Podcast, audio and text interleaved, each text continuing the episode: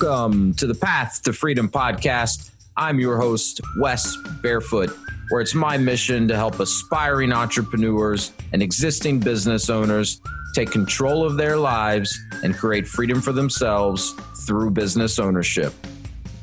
Each episode, I'll be exploring the strategies and tactics of other successful entrepreneurs that have created freedom in their own lives while sharing what I'm learning along my own path to freedom. I'm glad you're here. Let's drop in.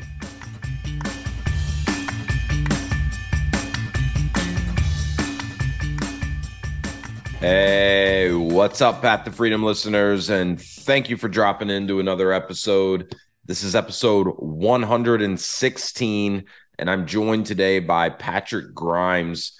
Patrick is the founder and CEO of Invest on Main Street, an alternative investment firm where they specialize in passive investments for multifamily real estate. They've got some investment opportunities in the oil and gas space as well, which Patrick does a really good job of kind of explaining, you know, how they go about that. But, you know, Patrick's background is, you know, largely in real estate investing. He learned some hard lessons, you know, back during the 08, 09 timeframe and, you know, since then, his mission has been to, you know, create a platform where other successful people can, you know, put their money to work in a way that, you know, they're going to have more control over it, but also get better returns than, you know, the the traditional options that you find via Wall Street, right? And, you know, 401ks and IRAs. So, you know, this is a topic that I'm personally very interested in, right? You know, as you get to a certain point and you have money to invest, you know, people are always looking for ways to put their money to work for them. And, you know, you guys know me, I talk a lot about business ownership and the benefits that can come with that. You know, we own businesses and, you know, that creates a lot of financial resources for us, fortunately. But you get to a point where you just don't have any more time you know to to dedicate to starting another business right? And you guys have heard me say so many times that business ownership is never passive right?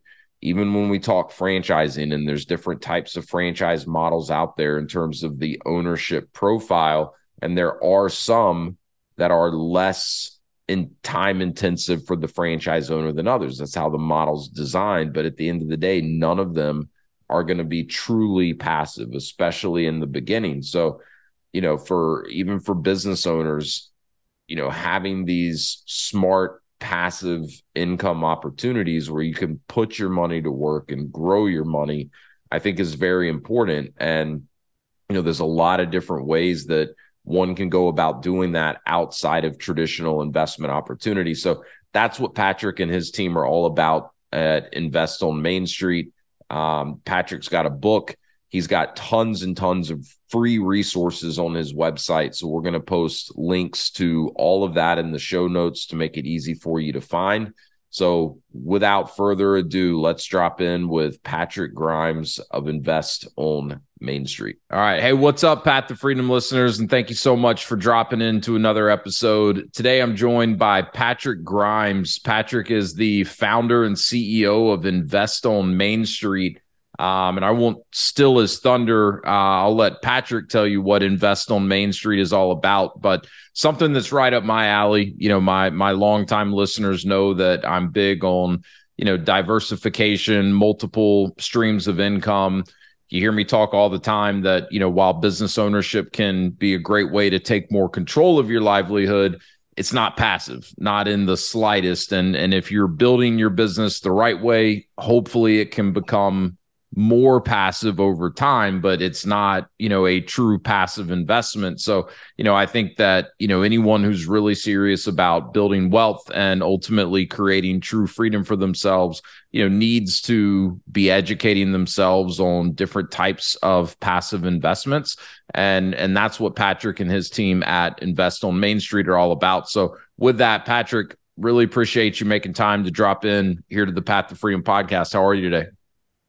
Happy to be here, Wes. I'm excited about it. It's obviously a topic that has, has been a guiding light for me is trying to get into that, that passive passive income and and freedom on the other side of it.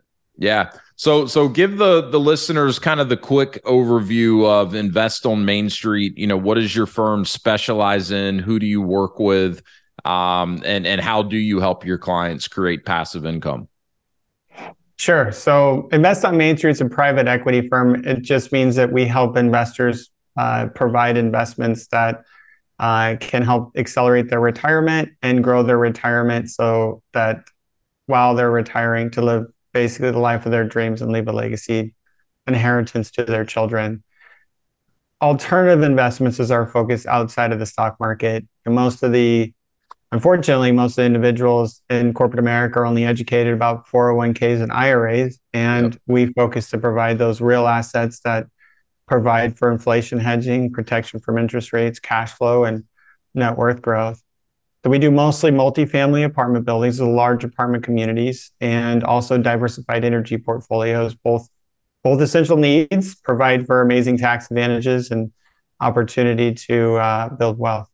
Yeah, it's, it's really interesting, and and I look forward to you know kind of unpacking both of those investment categories with you a little bit more. But um, you know, it's so true when you say that that the vast majority of people out there, you know, when it comes to investing, it's really, you know, the stock market and and even with that, it's primarily through investing into retirement funds where you know you really have little control over what happens to the money once you've invested it and there's so many things that those investments are tied to um, you know, like we're recording this in February 2023, right? There's inflation. We're hearing, you know, depending on who who you're listening to, we're in a recession. We're coming up on a recession. Like, you know, I'm sure there's a lot of people out there really, really concerned about, you know, the value of their 401ks and and IRAs, and there's really nothing they can can do at this point. So, you know, how did you get to the point where, you know, you have your own private equity firm and you're specializing in these types of alternative investments? Because I know from chatting with you a little bit before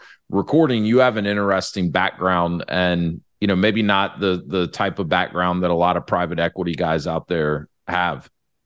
Yeah, well, I started out, you know, my, you know, not not wealthy, that's for sure. I worked my way into college and through college, got a mechanical engineering degree, um, went did machine design, automation, and robotics, and I did well at it. I enjoy it. Even to this day, I miss it to some degree. Mm-hmm. The the owner of the company that I was working with early on said, "Hey, you know what? I make my money in high tech, but I don't invest it there. I invest it all in real estate. I've mm-hmm. never."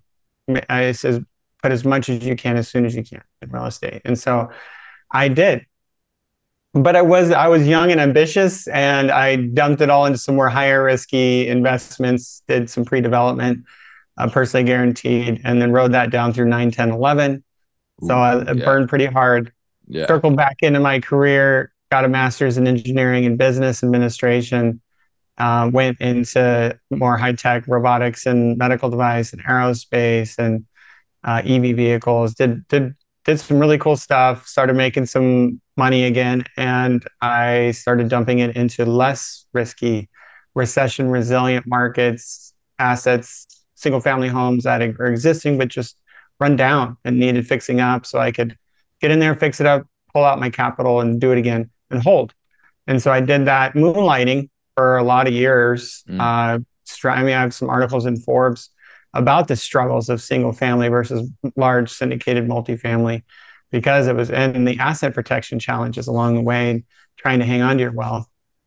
So I uh, I made it into single family. Then I finally traded up to larger apartment buildings and then diversified into energy. And it wasn't until I made those leaps that I was able to not only get income freedom, but I was able to get time freedom. I was trading up to bigger assets and and and and syndicating and working with other passive investors along the way. So, can you kind of walk us through because you you talked a little bit about you know some of the early real estate investing you did. It was riskier. You know, you had these personal guarantees. Sounds like timing was just not great either. You know, if if that was you know kind mm-hmm. of pre 2008 2009 that you were were starting to make some of these investments, but you know what was it about those investments that were riskier than some of the investments that you started getting into? Um, you know, call it your your second time around after you'd learned some tough lessons. Well, so I learned to buy cash flowing assets first of all, and okay. not speculate, try to double, triple my money every year to um, like you can do in a pre-development type setting.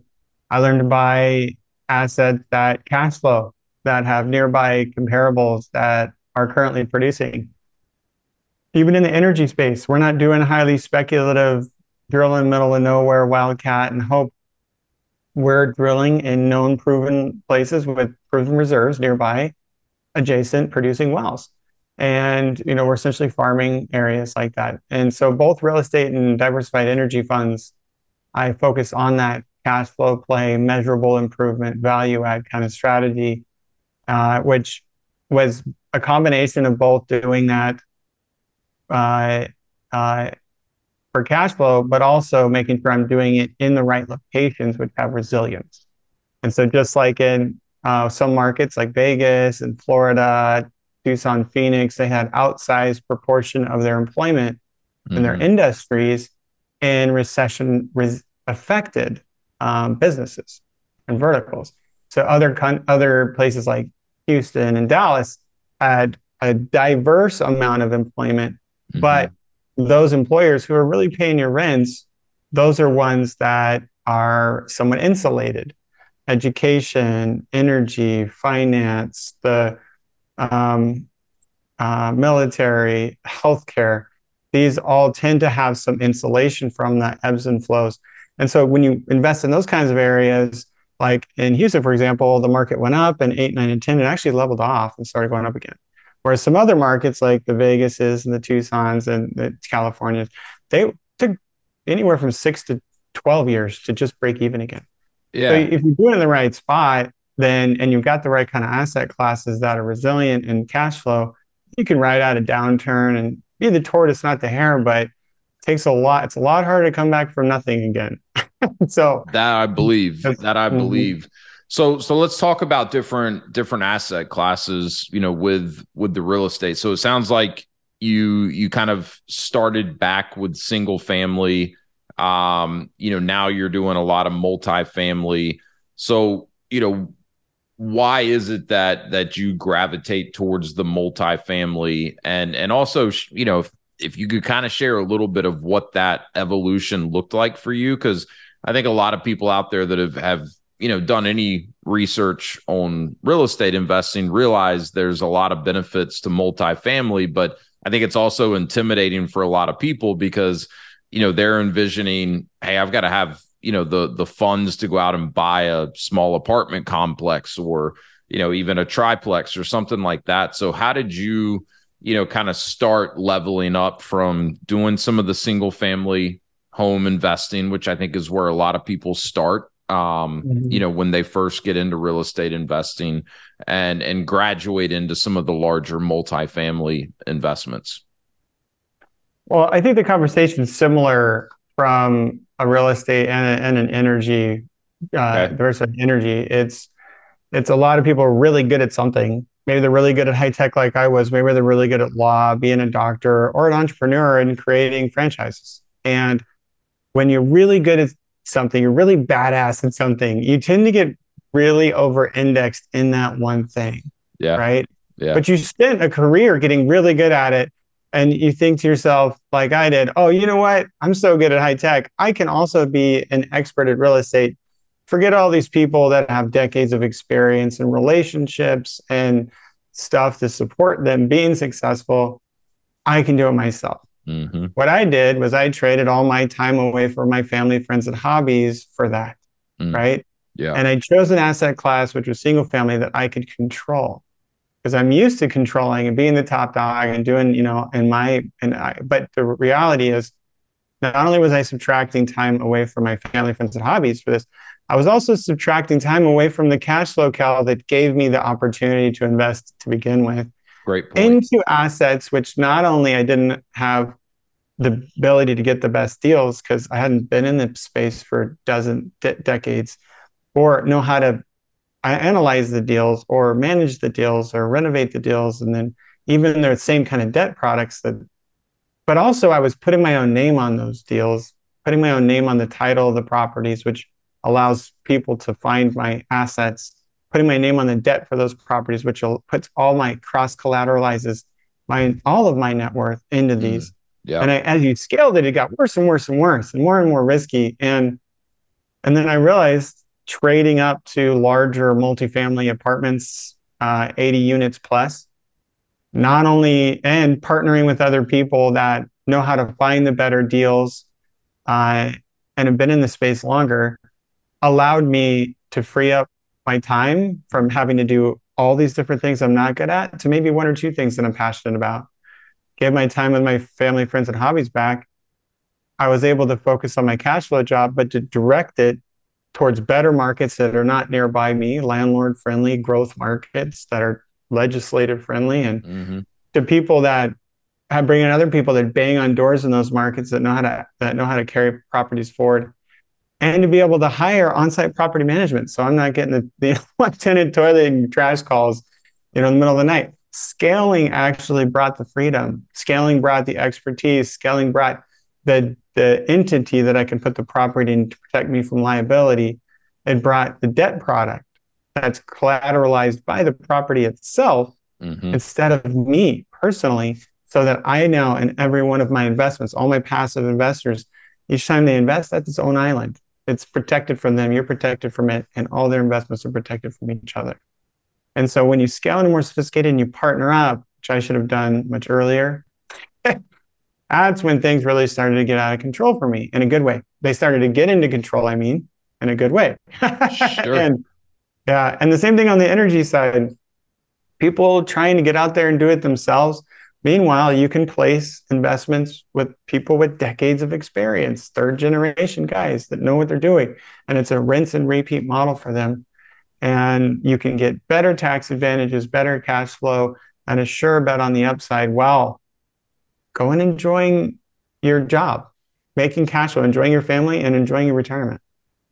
Isn't it funny how that works? Because it's it's sometimes almost, you know, feels for me, I've struggled with this at least. It almost feels like you're being lazy, right? By really going about it the smarter way and and you know working with experts and people that have far more mm-hmm. um you know experience in something than you do and you know i think sometimes people lose sight of that right the whole reason you know most people would tell you they want to you know have multiple income streams and you know make passive investments so they have more control of their time to do the things that they love um you know we see this when you talk about you know scaling and and that ultimately leading to simplicity and more freedom of time you see this with people building businesses all the time uh mm-hmm. you know so many business owners they they structure the business so that every single decision that has to be made every aspect of the business revolves around them and they really end up becoming a slave to their business where you know, if they can scale, you know, and bring in people that they can delegate to and build out teams and set up really good systems and processes, that's where the freedom, you know, can really come from. And you typically get better financial results as well because the business can grow bigger, it can mm-hmm. generate mm-hmm. more more income.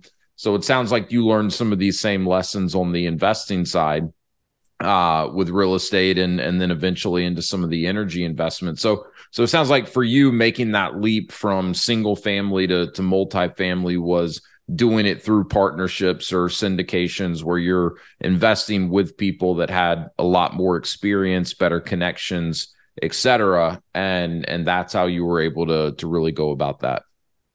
Yeah, a couple of things. I really love what you're saying because it's so true. I mean, I have my book out, which I'd be happy to offer your audience as a free gift. It's Persistence, Pivots, and Game Changers. It talks about how I struggled through high tech, struggled to control it, struggled to lost it, and then got it back, and then learned how to do it right, and then started running that running these syndications.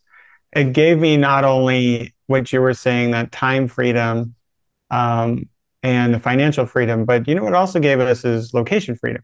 Mm and that's yeah. something that that you should not be looked at lightly. I'll tell you why, because my wife, she does feature length animated films produ- as she produces for like Disney, DreamWorks, and oh, Nickelodeon. Oh, wow. And Very cool. yeah, and during COVID, everybody for the first time ever got sent home.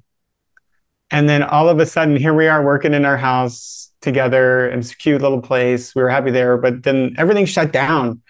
And Yeah. she came out one day and goes, "So I was talking to you know my work- coworkers, and they were saying we should move to Hawaii." And then I realized the life that we had that I had structured allowed me to just pick up and move. And she all of a sudden became remote.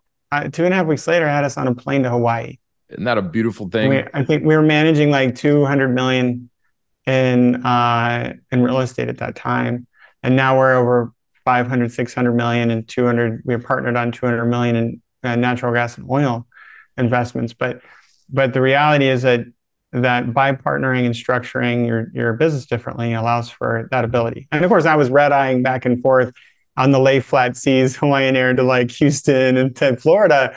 But but I was landing back in Hawaii. You know, That's it was right. pretty pretty magical. Uh, we just and it wasn't until we had a, our baby boy that we decided to move back closer to family. So, Yeah, I mean, to have that freedom and flexibility to, you know, even if it's not a permanent move, right? But be able to say, hey, we want to change up the scenery and go, you know, live in Hawaii for three months, or, you know, we want to go You know, rent rent an RV and and you know travel the United States and and if you have your investments businesses if you own businesses if you have that structured right you know you should have the the freedom and flexibility to do that. And and in some cases you can really work that to your advantage as well where um you know you could relocate to somewhere where you know there's no state income tax or you're you're still faring much better from you know a taxation standpoint. There's there's a lot of kind of strategic moves that could also come with more of that freedom uh you know to operate from wherever you want to be. So yeah that's a really really interesting point and and super cool that you guys were able to go spend a couple of years in hawaii Yeah, yeah, it was, great. And I think your other comment, you know, to back, I kind of I kind of disrupted for a fun little story there, but it is true that we um, built out systems to be able to scale in real estate. But again, I'm that guy that did real estate once and saw that all the assets in real estate had challenges. Mhm. Uh, we're in multifamily workforce housing. It's the lowest risk one, I'd say, of the bunch 20 to 50 year old workforce housing in recession resilient markets with really low debt. So we're cash flowing, can ride out, you know, a market with reserves. These are pretty much built like a tank. And if, and every single deck I said can, you know, designed around, uh, an- analyzed and underwritten around surviving another downturn like 2008. But but it's still it's one asset class. And i just got done speaking in front of 700 people in houston this last weekend multifamily investor network saying look that's still one correlated asset. In times like today in all of real estate regardless of how many different types you're in it makes sense to not only be in an alternative asset like real estate but also something else that doesn't rise and fall with the stock market that doesn't rise and falls with real estate like diversified energy. It's Mhm. not, it's not an essential need it's an essential need housing, food, and energy. Mhm. It provides for the inve- for your franchisees, for example, the investments in energy actually come off adjusted gross income. They come off ordinary income. Unlike in real estate, right most of our investors, a hundred grand, they they get thirty of it back with taxes. right So they're they're like all in at seventy, and they got over ten percent cash flow, three equity multiples we project on these things, and we're diversified across many different states, natural gas and oil, and you know, but that kind of we don't we don't even have plans to have debt in this fund, which mm. means sim- it's simply not correlated to the same things that are driving down real estate right now. And with real estate in a correction and the stock market in a crash, this is the time to be thinking, wait, wait a minute, I should have always been diversified, but let me do it now. Because energy is an opportunity to invest in a market that's appreciating today. and so I'd like to point that out because that's not the end all. That's one of a diversified portfolio. My passive investor guide actually shows that 25 to 50% of the high income earners and the ultra wealthy are in alternative investments. Hmm. And that's real estate is a, real estate's a sliver of that. Yeah. Well, it's such a good point, right? There there's far more, you know, to these alternative investments than than just real estate. Um you mentioned your book earlier. You mentioned your passive investor guide. We'll make sure to put links in the show notes to make it easy for the listeners to find those as well as any other resources that you'd like to make available to them. But highly recommend folks checking out both the book and the the passive investor guide. I was actually taking a look at that um, last night, I believe, kind of just preparing for this.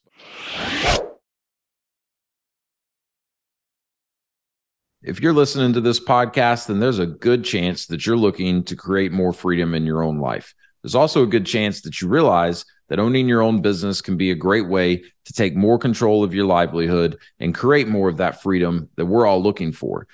Also, if you've been listening to the show for a while, you realize that I specialize in franchise ownership. In addition to owning franchise businesses myself, I have a franchise consulting firm, Path to Freedom where I help people navigate what is typically an overwhelming process of understanding franchising, identifying specific franchise companies that could be a fit, and then conducting the due diligence in a thorough and efficient manner with those franchise brands.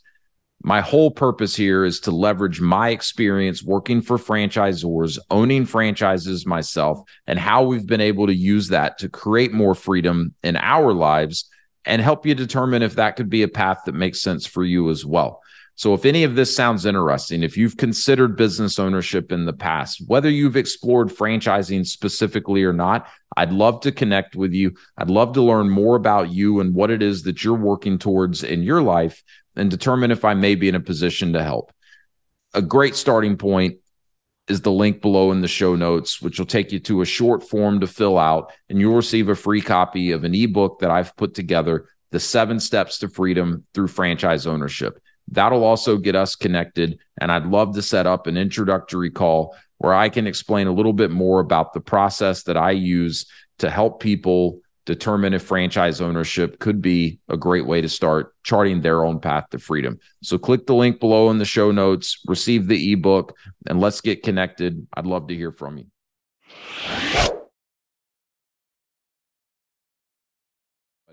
Um, so so talk a little bit more about the diversified energy investments because I think most people, you know, have at least a general sense of, you know, multi-family in uh, you know real estate investing and kind of what that entails. But I know when I first got introduced to the the concept of diversified energy as an alternative investment, I didn't have a clue. I, am still far from an expert, but I, I have a little better understanding of what that entails. But for those that may not be familiar with it, what what exactly do you mean when you you talk about diversified energy investments? Yeah, well, so diversified energy is that actually the way we describe our fund because it's so it's it's not proliferate. In fact, there okay. aren't any others uh, out that I'm aware of that are even close to doing what we're doing. And it's not that we're doing something new; it's like we're just doing lots of something that's old. And traditionally, natural gas and oil drilling does have a bad rap. Uh, it has a bad rap because people would be drilling out in the middle of nowhere, trying to get 100x returns, and ultimately would lose all their investors' capital. Um, but we don't do that. We're we're drilling like in real estate. We're going to build. We're going to build somewhere where there's nearby uh, buildings that are have value and are producing income. We're going to build on a pad that's known, proven market, right? In real estate and oil and gas, we're purchasing leases where there are adjacent analogous wells producing.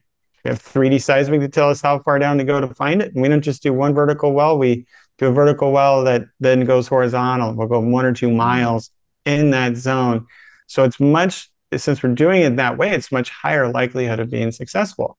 Now, that is how we buy proven secured assets, right? And we drill, but we also do it at scale and which is very unique because pretty much every other operator that I know of that provides a, an oil and gas investment puts you in one well, maybe two well, three max maybe, and then that's it. You only have a piece of the cash flow of that well. You actually okay. don't have yeah. any ownership over the lease. Right, right, right, right. You don't have any ownership over this.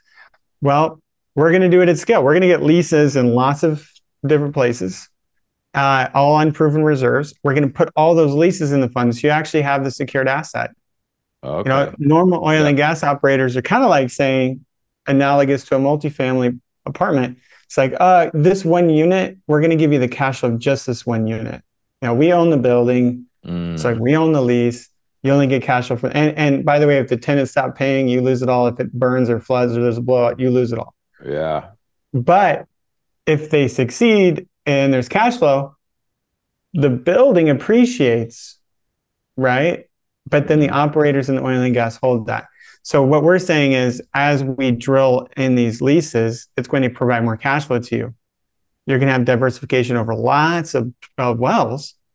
And as the lease appreciates because of the proven reserves and the producing wells, as well as the additional wells we find that we can drill, all that gives value and that gives you an exit. So you're not stuck in one well forever, chance of losing it all. You're you're in a situation where you're cash flowing and appreciating your net worth at the same time. We're going to do that in lots of different places at scale, which provides geographic diversification, political diversification into the drill friendly locations, analogous to landlord friendly, right? And we're going to do geologies, which allow us to drill for different hydrocarbons, which is a totally unique thing right there, too. We're going to, in fact, we're going to target oil at 50% and natural gas at 50%, which are two different commodities and actually are both very much so in demand, but not always the case. So it's good to be able to pivot between one and the other, right? And so with that scale, the secured asset the diversification play allows you to, like in a multifamily deal, if a unit burns, has a flood, or, or a tenant stops paying, it doesn't tank the deal because you have economies of scale, right? In our deal, sure, we had a dry hole. Sure, we had a drill bit stuck halfway down or, an, or a well that was not operationally efficient to drill. We pulled out. But nobody lost their money in that because we were doing 130 wells in our last fund and it washed out in the economies of scale. Again, not getting rich quick like Beverly Hillbillies, Jed Clampett, because we're paying the piper the reserves, but we're drilling in known spot. We're getting reasonable cash flow and appreciation, and then a 1031 exchange forward to preserve legacy wealth. So that's that's really the gist of the diversified energy fund. That was a lot. Yeah, right? that's no, but it it makes sense. Um, you know, you walking it through it, I guess kind of how, you know, your firm is is doing it differently and and packaging it differently for your investors. So, you know, this approach that you're using where you are so diversified across, you know, all these different drilling sites, does that mean that, you know, ultimately you know you have to raise far more capital than maybe some of the other groups out there that are you know not going to be as diversified where it's maybe just you know like you said one two three max different wells or drilling sites? Yeah oftentimes the other investments are well we have one pad in one location. Uh, we already have other wells in that location. We're going to drill one more so it's very low risk well they're also kind of still in the reserves from the adjacent wells that they sold other people but oftentimes they're only, and because you don't own the lease you don't get any of that but oftentimes, what they're saying is um, they're going to drill down to a certain depth, just one vertical well, right? And then just one, raise $1 million, right? Or 2 million or $3 million to do that. But you may not get anything and you may lose it all, right? Uh, if you go, if you do a full, full horizontal well, it may be like $10 million, but you're going one to two miles along a proven reserve area, much higher likelihood of having much more efficient and stable long-term uh, production, right? So, but to do this safely, you not only need to do vertical wells, you need to do vertical wells in multiple different leased locations and in different geologies. So we probably need to do 20 vertical wells or more, right? And so, yeah, we're raising my, you know, with my partners, we're raising $200 million, right? But we're working with operators that have been doing this for 26 years. We're working with people that are fourth generation oil guys. We're working with people that already are have concentration in five different basins or markets, right? And mm-hmm. and have a success in those areas. So um, yeah, it takes scale to do things in a safer way than the one-off type investments. Long answer, but that's yeah. No, no, no. Great answer. So so one of your investors wants to put money into this, they're getting access to everything across the board that you're doing from an oil and natural gas standpoint. Am I understanding that correctly? Yeah, it's stand up a fund, raise the capital, execute on that three to five year time frame. 1031 exchange for it. Once you invest, you're in all the assets, the leases, the, the wells, the production, the exit. You have everything within that fund. Very cool. Um, so let's zoom out a little bit. You know, you've mentioned, you know, your investors, your your clientele. I mean, who who is I, I, guess kind of your ideal client, right? Who are the types of people that are investing money with your firm? Well, so I, I started out raising capital from a lot of my high tech business owners, entrepreneurs, people that I used to do one of a kind machine automation and robotics stuff with. But now it's lawyers and doctors, uh, people, uh, CXOs, high incomers that desperately need ordinary W 2 income tax write offs that real estate doesn't provide. And uh, essentially, people that are really good at doing their thing and they mm-hmm. make a lot of income they want to diversify. They want to be passive. They want to trade up to uh, larger assets at scale that'll get them somewhere, but they don't want it to take over their life. And so those are usually accredited investors. That means 200,000 in income as an individual, 300,000 when combined with your spouse, and or a million in net worth. One of those right. three, but, but not including your personal residence. And our minimums are 100,000. And I've always I've always done it that way since the beginning. And you know that work tracks the right kind of investors. And because we work with accredited investors, allows me to talk to you right now about it. And if I wasn't working with accredited investors, I couldn't talk about my deals uh, yeah. openly because yeah. So mm-hmm. Yeah, and so with the accredited investors, I think you said it. It's two hundred thousand in annual income or three hundred thousand for the household if you're married. Doesn't that mm-hmm. have to be for a certain number of years in a row too, based on your tax returns or no? Yeah. So on the income basis, it's for the prior two years with a reasonable expectation it'll continue. Prior two years. Yeah. Mm-hmm. Um, or million dollar net worth, Joint. not mm-hmm. including mm-hmm. primary residence though. So right.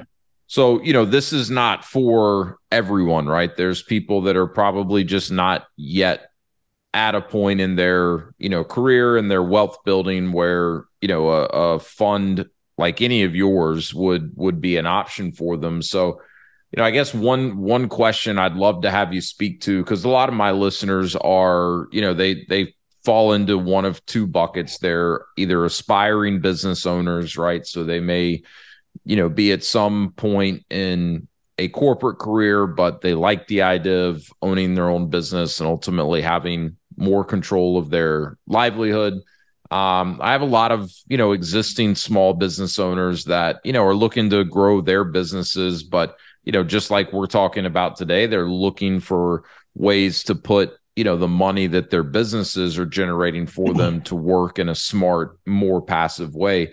So, what advice would you have for you know folks listening that you know may not yet be at a point where they would qualify to be an accredited investor? You know you mentioned a hundred thousand dollar minimum which from what i've seen is pretty standard for for these types of investments. Um mm. I, I, think i've seen some that are you know maybe 50000 but I, I doubt you find anything less than that. Um so where would you recommend starting? You know if you are looking for more passive investments if you're not yet quite at a point where you're an accredited investor, you have a hundred thousand dollars that you can invest at one time? Yeah, well, I get a lot of calls. First of all, I'm happy to take those calls. You know, I get a lot of individuals with those in that situation, and they frankly will never hear from somebody like me who takes non-accredited investors because they're not allowed to openly solicit. So it takes somebody like me to get out there and talk about it so you even know these types of investments exist. Mm. And I can point you to some other people who file under more friends and family type. So you can call them, build a relationship, and in a subsequent investment, you could potentially invest. But a lot of the times when people get on the phone with me, they don't realize they're accredited um, because you can add up. I mean, while your capital's in your single family home, it is. But a lot of individuals are saying, "Oh man, I could retire next year if I could, if I could invest in these passive income vehicles." Well, you can refinance the house, right? And and as soon as the capital's out, you're all of a sudden accredited overnight. Yeah. Uh, in Yeah. fact, home equity is one of the most risky places because it's in your own name and you can get sued and the market could crash. And so there's there's some there's some financial wealth strategies there. A lot of people don't realize that their IRA and 401ks are not trapped forever in your financial planner's claws, right? You can Yeah. actually take a piece of those, and I have an article in Forbes on this. Um, invest, you can Patrick Grimes Forbes, and then IRA and 401k. You can take a piece Right. of those, like I did for my high tech days, transfer it over to a self directed variant, and all of a sudden, where America most has most of their wealth in, the, in their home and in their retirement account, you can take a healthy piece of that self-directed and then start putting it into non-correlated investments or investments that are hedged against inflation and interest rate cash flow and appreciate even in down markets. And Interesting. and so that's another option for it. The other option is a lot of people that have rental properties as you were saying if you look at the equity that they have they're really they tend to really like i did focus on oh i bought this really good deal and now it's appreciated to here. But if you look at that equity and you look what's your cash flow on the equity, what's your cash flow on that equity, then it's usually really low. They're like, well, I'm getting a good, I'm getting a quote good return, which just means they bought it at this price and now they're cash flowing this month. But they're actually not putting that equity to work. In order to put that equity to work, you have to put it into something that needs fixing up. Well, if you've Mm. already fixed that thing up, then your return's going down because Mm. it- the, the longer you keep it, the lower that IRR is. And the reality is to keep the return on your equity high, it's a job. You have to keep finding new things to to to sell it, buy a new one, fix it up, sell it, buy a new one, fix it up. And that's when people just let it ride, which your IRR goes down. Now, rental properties you can sell and use a 1031 exchange and partner with me. If you can trade a half million dollars in equity or more, into a larger apartment deal, into an emerging market that we bought at a discount, off market, that's under market rents that we can renovate and improve, build an extra building, add value, and then return your capital to you and continue to passively cash flow. And you're not doing anything. You can actually trade out of a landlord tenant toilet and trash using a 1031 exchange into a more passive position into a large apartment deal. Later on this year, go ahead. I was just say that I did not know. That's that's interesting. So Patrick Grimes Forbes 1031, Okay. or you can go to investonmainstreet.com slash 1031. We have a whole guide on how we structure these called tenant and commons, which allows you to sell real property in your own name and buy a percent interest in your own name of our larger assets, right? So then you're in now. Now that return on equity, we're always going to have that maximized because we had a whole team of people finding those deals that you will never find. Acquisitions guys taking those deals down, asset managers that are constantly renovating, refining out your capital out of the 1031, and then new new deals to 1031 forward. And you can certainly choose to take it away at one time, but if you, most people just stick with us, we'll keep that return on equity high. Right. So so my wife and I have a small commercial property that we own. We bought it three or four years ago um, and rented it to two of our businesses that that we own. And since then, our businesses have outgrown this property, and we had to move to something larger, which we now lease. And um, we're under contract to sell this commercial property and you know have been thinking of doing a 1031 exchange but our our thought was you know we'll just go into something else that essentially you know we'll own and manage but you're saying we could 1031 exchange the proceeds from selling this property and redirect it into a fund like yours a partnership interest in a large multifamily apartment building. Yeah. mm-hmm. interesting Now, Good to know. later on this later on this year, uh, one of the things that I talked about before is on the diversified energy front. Um, we we do allow we we work to provide options. Congress willing to to 1031 exchange forward. Now that means we have a 1031 exchange vehicle in energy Uh, and what is a uh, oil and gas? And what is a little known exception to the IRS like kind exchange, which is what they require for 1031 exchanges, is that you can actually exchange real property into oil and gas interests to stimulate the production of natural gas and oil domestically. Again, if you invest where the IRS wants you to, to house, feed, and energize America, you're going to reap amazing benefits. So, in this fund that we're working to launch quarter two, three, you could actually sell rental property, commercial property, whatever it is, and 1031 exchange into a diversified oil and gas deal. But that's not currently an option. Right. We're, mm-hmm. hoping that Congress passes a law that makes that an option. Oh no, it's an option. It's an, it's option. an option. Okay. Yeah. I got you. I, I just meant every every four years the people we hear murmurings about taking away the 1031 exchange. I got you. Yeah, yeah. It's okay. never happened. It's the wealthiest people that have it's never going to happen. And as soon as they do, there's already other vehicles that can be used, uh, deferred sales trust and stuff like that. Um, so we're never going to stop doing this. Um, but but I just said Congress willing, meaning like if somebody tries to take away the 1031 exchange. I got you. yeah, yeah. Okay. But but anyway, so the 1031 exchange is currently the, case. We can currently trade into real estate. Later on this year, we're going to have an option to trade into oil and gas deals and take your wealth from real property and change it into oil and gas interests to balance out your portfolio. Keep in mind, if you're doing a 1031 exchange from single family, from, from anything, into one of our deals, you do not have to be an accredited investor. Mm. So you only have to be an accredited investor if you're investing not through a like kind exchange through property. If if you're if you're doing that and you're just playing up with cash, show up the table with cash, then you need to be an accredited investor. Okay. Also good to know. So that could be a way that someone who's not yet an accredited investor, um, mm-hmm.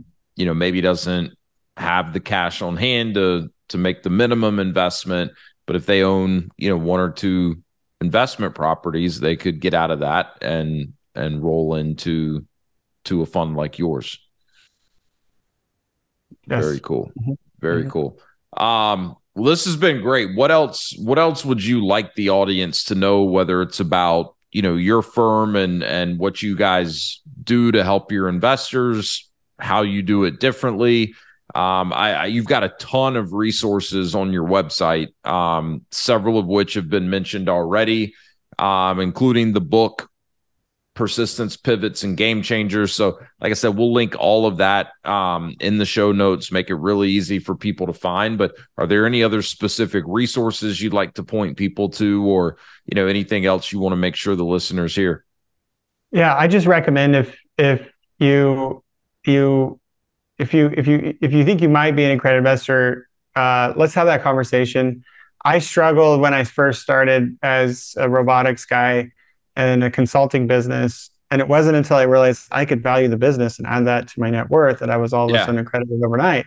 You yeah. know, and so people don't realize. And then, what about your car? What about the you know? There's we can you know once you talk to somebody, oftentimes they end up being credited. They don't realize it, right?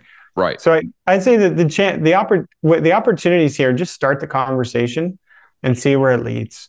Right. And I, a lot of people listen to podcasts and they just, oh, I should do that. I should just invest on mainstreet.com slash contact. Worst case, you end up with a free hard copy of my Amazon number one best-selling book signed and sent to you.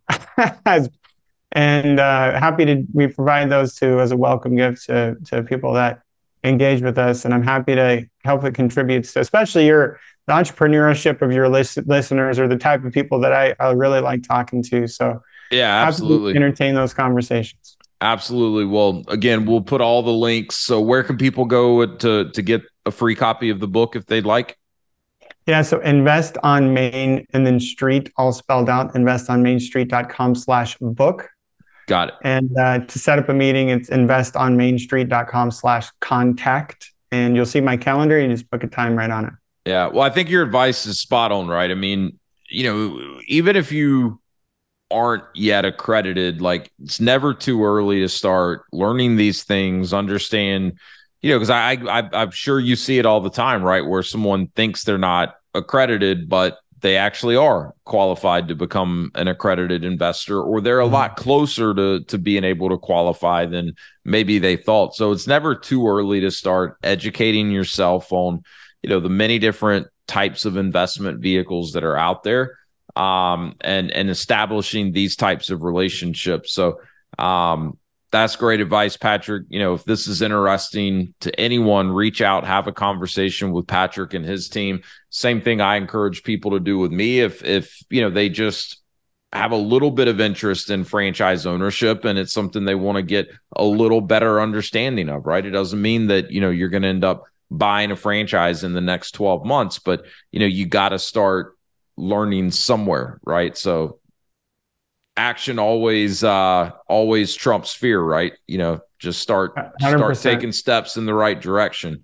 Um well patrick this has been a lot of fun man. I really enjoyed um you know hearing from you. I learned a lot myself just from from this short you know conversation today. And um like i said we got this property under contract so maybe maybe we need to talk further offline about uh 1031 because it's look it, i mean in our area right now there's not not any good real estate deals out there to be had, mm-hmm. especially for someone like me that that's not my area of expertise and I don't particularly know what I'm looking for in the first place, but um, you know, I think it's even harder times than than many to find a good deal. So um, we'll have to talk more offline about that. But uh, go check out Patrick's website, Invest on Main Street, get a free copy of the book and reach out to Patrick to have a free conversation today, learn whether or not maybe you're an accredited investor and check out more of the investment opportunities that he has. But Patrick, thanks so much for dropping in. I really appreciate it.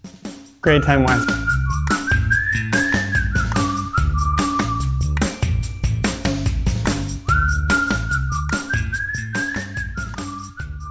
That's a wrap. Thanks for joining me today, and be sure to subscribe wherever you get your podcasts so you'll know when a new episode is released. You can also check me out on my website at www.path, the number two, frdm.com. And if you want more information about franchising or just want to say hello, feel free to contact me at wes at path, the number two, frdm.com. Thanks again. Now go drop in.